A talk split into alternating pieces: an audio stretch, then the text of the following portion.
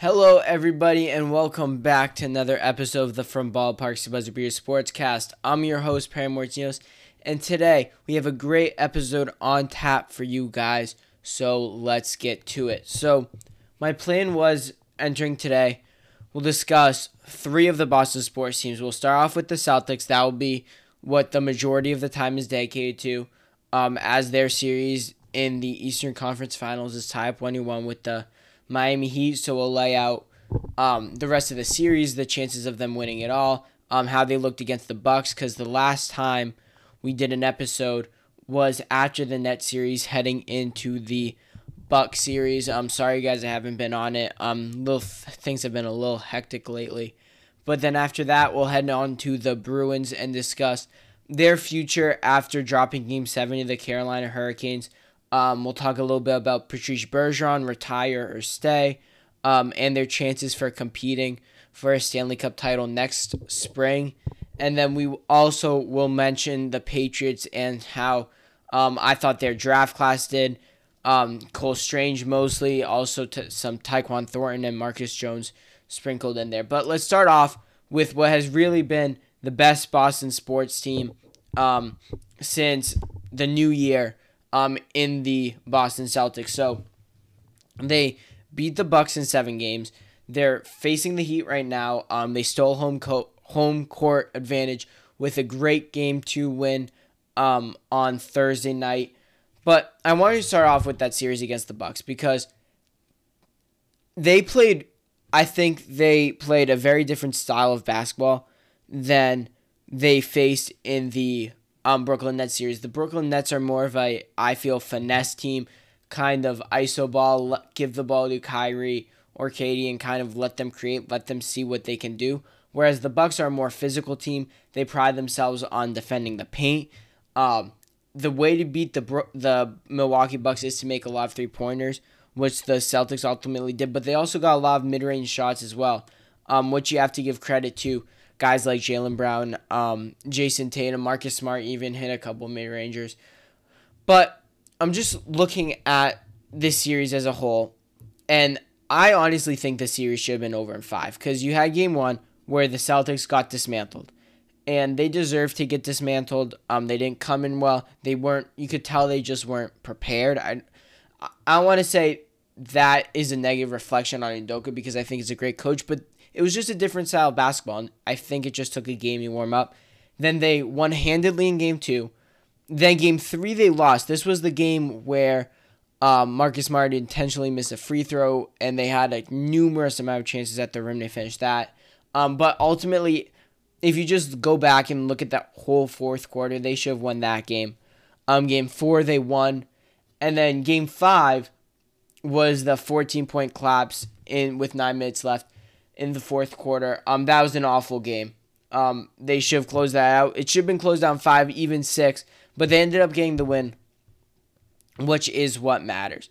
So you look at guys like Jayson Tatum, 46 points in game six. Um, he's playing great defensively on that side of the ball. He needs to play a little better. Um, he needs to stop complaining to the officials, I guess. He's getting caught up too much in trying to draw these fouls, trying to do everything himself. But when he when he plays how he's played really since January, where he's driving, he's kicking, but he's also getting the points that he needs, you can just tell he's on a different level than he was even at the beginning of this season. Jaylen Brown's been a great complement to him, excuse me, um, especially in the first quarter, where it kind of seems like the first quarter is Brown's ta- Brown's quarter and the second quarter is Tatum's quarter. Um, but Brown always, it feels like he always has 12, 13 points in the first quarter. He's been a great complement. His ball handling doesn't even get better as this playoff run hopefully continues all the way through a championship. But he's shooting the ball really well. He's a great scorer. And when he wants to, he can be a great passer. He's really developed that part of his game as well. And then Marcus Smart, Al Horford, Rob Williams, these guys are all kind of in one category, right? They're all very important pieces who contribute heavily to the success of the team. Marcus Smart, um, more facilitating, and he's really the defensive captain out there. Al Horford, both on the defensive end, on the leadership end, and then Rob Williams, um, really manning the paint, not letting many players get inside, and if they do get inside, not getting many good shots off. Um, and then, honestly, then you got your three role players, right? Grant Williams, Pritchard, Derrick White. That's kind of been your eight man rotation, um, give or take a couple minutes of Daniel Theis here. But Grant Williams, huge in the Milwaukee series, especially that game seven. Um, he just needs to continue doing what he's doing. He was great in the game two win on Thursday night against the Heat as well. Derrick White missed game two, but has been if he could just knock down, I feel a couple more threes a game, maybe develop more of a scoring threat. Um, but he's passing the ball really well. He's defending really well. And then Payne Pritchard, who is always a spark plug off the bench. So, I mean, there's very little to quibble with right now um, on how the Celtics are playing and then how Ime Udoka is coaching. But I want to get into this Heat series a little more, more of the X's and O's. So you saw game one. Um, they played that game without Al Horford, without Marcus Smart. Um, and that's bad injury luck, but they also beat the Bucks without Khris Middleton and Kyle Lowry has not been available for both games one and two. I don't know when he's going to be available. It could be um, he could miss from what I'm hearing up to game five. So it could be a while before he returns from his hamstring injury. But although that was bad injury luck, the Celtics have gotten pretty good injury luck over the postseason thus far. But I'm looking at right now, I think the most important player on the defensive side of the ball right now is Rob Williams because he was in game one, but he didn't really have that same energy, that same bounce that I feel he had in game two. Jimmy Butler, his primary way of scoring is going to be in the paint, um, getting you the free throw line. If he's taking three point shots, I think that's a win for the Celtics defense. Um, and Rob Williams is great, big, big part of that because if he can stop Jimmy Butler from scoring at the rim, you just took out their best player. And Bam Adebayo has been, um, I've watched both games, basically invisible. I haven't even noticed he's been on the court at any point. And I don't know if that's just me, if he's actually playing well, but that's just what it seems to be from me. But I mean, this team is going to go how Butler goes, and Butler's 41 points in game one, and then his, I believe he only had 29 points in game two. I need to check that, including that 16 points in the third quarter. But if they can um, stop him from getting to the paint in the first place with guys like Tatum, Brown, Smart, and then if he does get into the paint, when he does get into the paint, Rob Williams, even if he doesn't block the shot, he just needs to be a presence in there to give Butler something to think about. If Butler's going to the rim and he's like, oh no, Rob Williams is here, maybe he has to do a more difficult finish. Just anything like that comes directly from Rob Williams. And then the guy I'm partly concerned about in this series, although Gabe Vincent has had two great games. Um, I'm concerned about Tyler Herro still. Um, but I think with the addition of Marcus Smart back, with the addition of Derrick White midseason, I feel like they're more equipped to defend him than they were in 2020 when it felt like every single game they were getting killed by Tyler Herro. I believe he had 37 points in game six of that series, um, if my memory serves. But all in all, the Celtics should win this series. There's no reason why they shouldn't. They have, I would say, the best player in the series, probably two of the best three. I would put Butler slightly ahead of Jaylen Brown right now, especially the way Butler's been playing in the postseason. But, I mean, they've got, I would say, just great all around players who know what they do, and they all have the same personality. They're all defensive first and this team, although they can fall in love with the three point shot, which I think will end up making them have, will kill them in at least one game this series. Probably, um, I don't really want to predict what game, but it's definitely going to kill them in one series. I think they're going to fall too in love with the three point shot. But with the role players that they have, with the role players that they have, excuse me, Grant Williams, who's been honestly a revelation since the new year, especially in the postseason. He's cutting the ball much better. He played pretty good defense on Giannis in the first two games of that series. His defense got a little bit worse as the series progressed, but I mean, it's Giannis Antetokounmpo. I mean, he's not gonna be, you know, shut down prime Kevin Garnett or prime Michael Jordan, but he's been pretty good. He's made some timely three point shots. He's been a great option in the corner. He's kind of found that shooting stroke that he hadn't had for a couple weeks before the playoffs. But I think with the way this team is constructed right now, um, I think they'll it'll be a hard fought series with the Heat. They should win it for sure. This should be a six or seven game win for the Celtics. The question is, can they avoid the third quarter run? Can they avoid collapsing at the end of games? And I think that will ultimately determine this series. But I mean, you look at the teams still left, right? If we go, let's say they beat the Heat. You've got the Warriors who are up 1 0 currently on the Mavericks. And then you've got both teams who will have home court advantage over the Boston Celtics.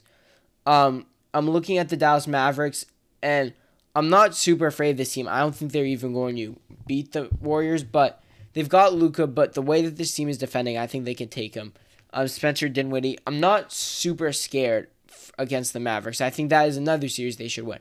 But going up against the Warriors, I think is a completely different situation. Um, I would probably put that right now as a pick'em series.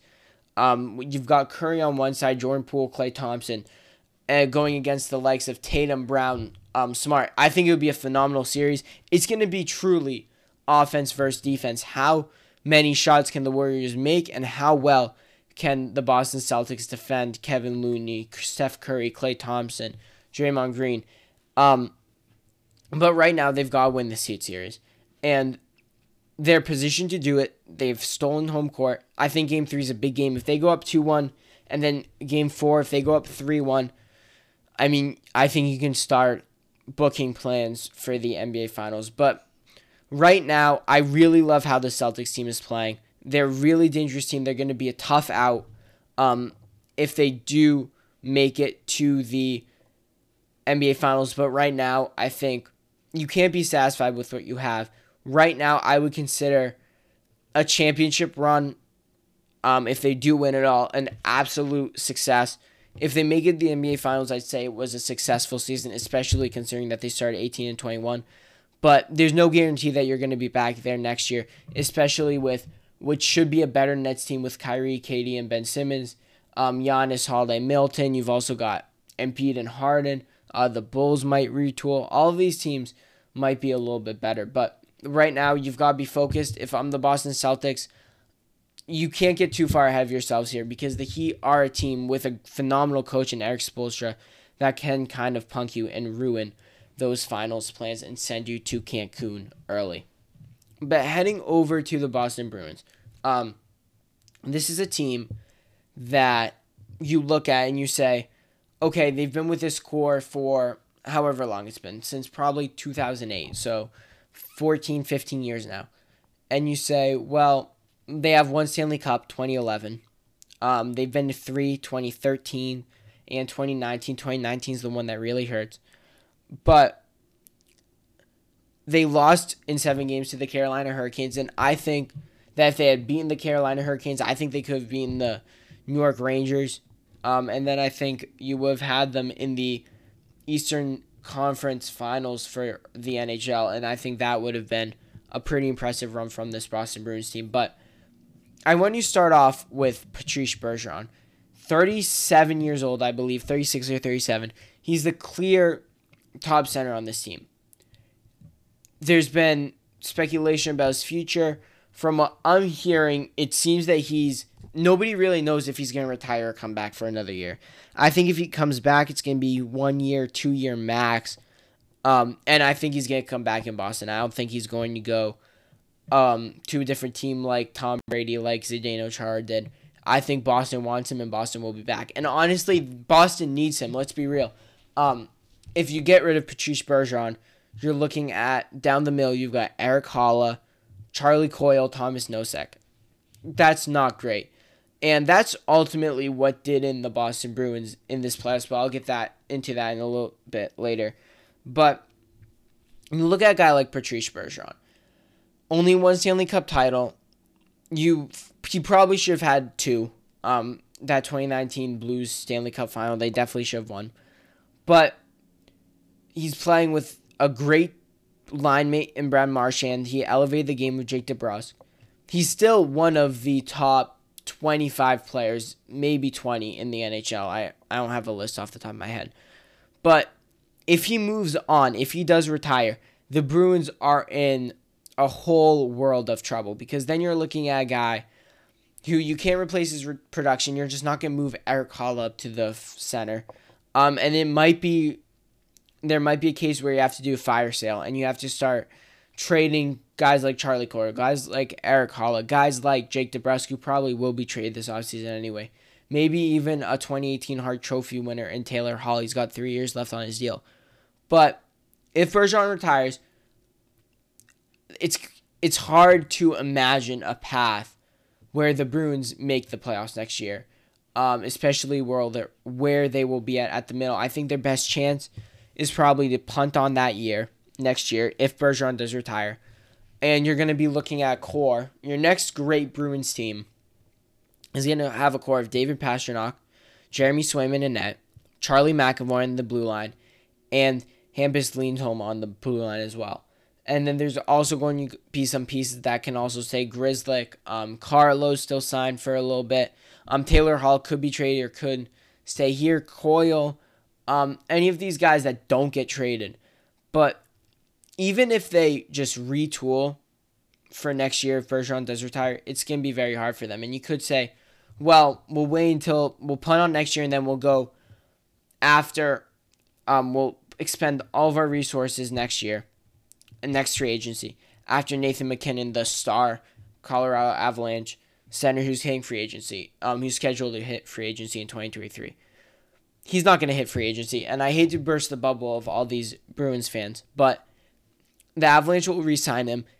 I think the best chance if the if the Bruins want is that they need to lose the Avalanche need to lose this series, and they probably need to have a first or second round exit next season as well. Um, but Nathan MacKinnon is just a pipe dream. He's he's a top five player in the league. You can argue make a case for top one. I'd listen on that. But he's a guy that if the Avalanche let go, they will never be forgiven for it. He's not going to be let go. That's a pipe dream. I've spent already too much time on Nathan MacKinnon coming to the Bruins. But if he does come back, let's say Bergeron hypothetically does come back, it's going to be on Don Sweeney, who it looks like they're going to try to extend um, based on Cam Neely's comments.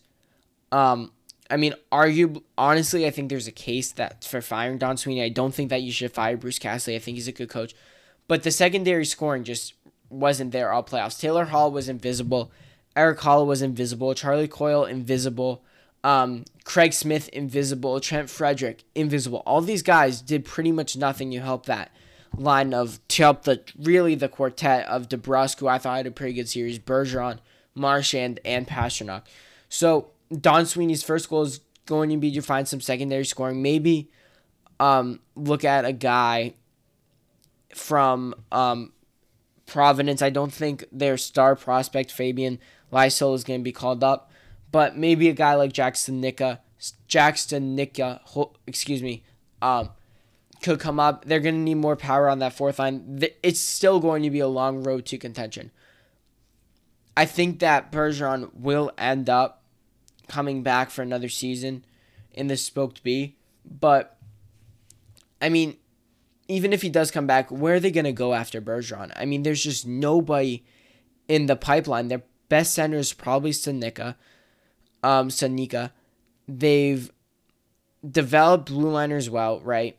they're gonna the blue line will be fine, the goaltending will be fine, and on the wing it should be fine. But you really have to go back to that draft that named them Jake DeBrusk, Zach Senyshyn, and the last name is escaping me um, right now in three straight picks.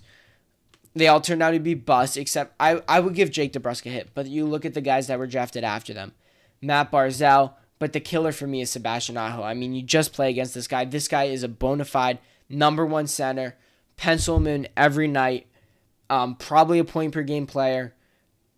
That's that's the guy that you had to have, and I think if you did end up drafting Sebastian Aho, I think you'd have two, maybe even three cup titles right now with the run of this current core. But obviously, a very um, mysterious um, off season for Bruins fans um, and for the Bruins organization. There's going to be a lot of moving parts, um, and we'll try and keep you updated on what Don Sweeney says, what um, Cam Neely says, what Bruce Cassidy says, if Bruce Cassidy is fired. Um, all these things we will be keeping an eye on here for you guys. But heading on to my last topic of the day, the New England Patriots. And the draft was held about four weeks ago. Um, they traded down like James, both James and I said they would. Um, and they traded down with the Chiefs to 29 and they selected Cole Strange. So let's start there. Let's we'll exclude the rest of the draft for now. I thought they made some good picks later in the round, late in the later rounds.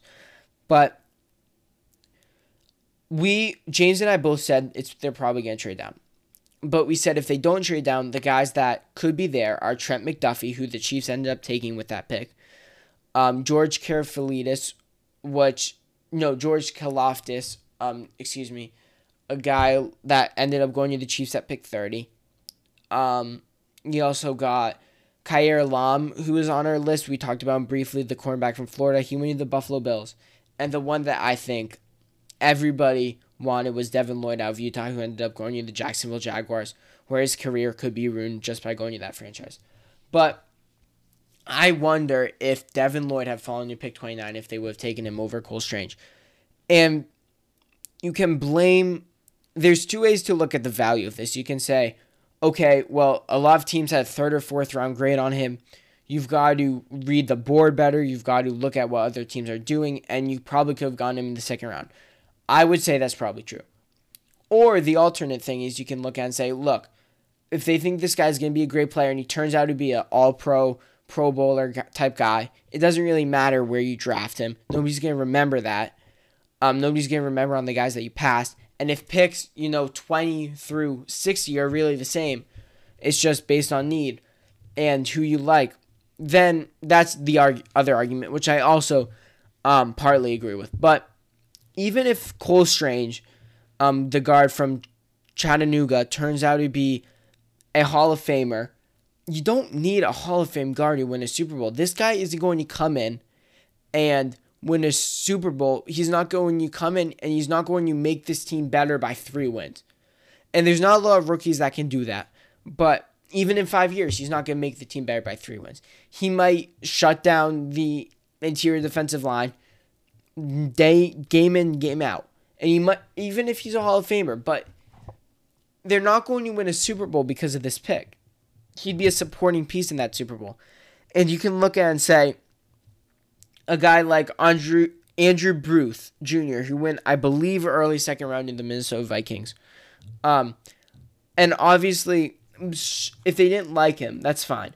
But a cornerback or a linebacker is going to help you win a Super Bowl more than an offensive guard is that's not opinion, that's just a fact. I mean, and if they made this trade, if they made this pick because they traded Shaq Mason to the Bucks for a six rounder, and it was basically Shaq Mason for Cole Strange, that is ridiculous. I that's a theory that's been thrown out there.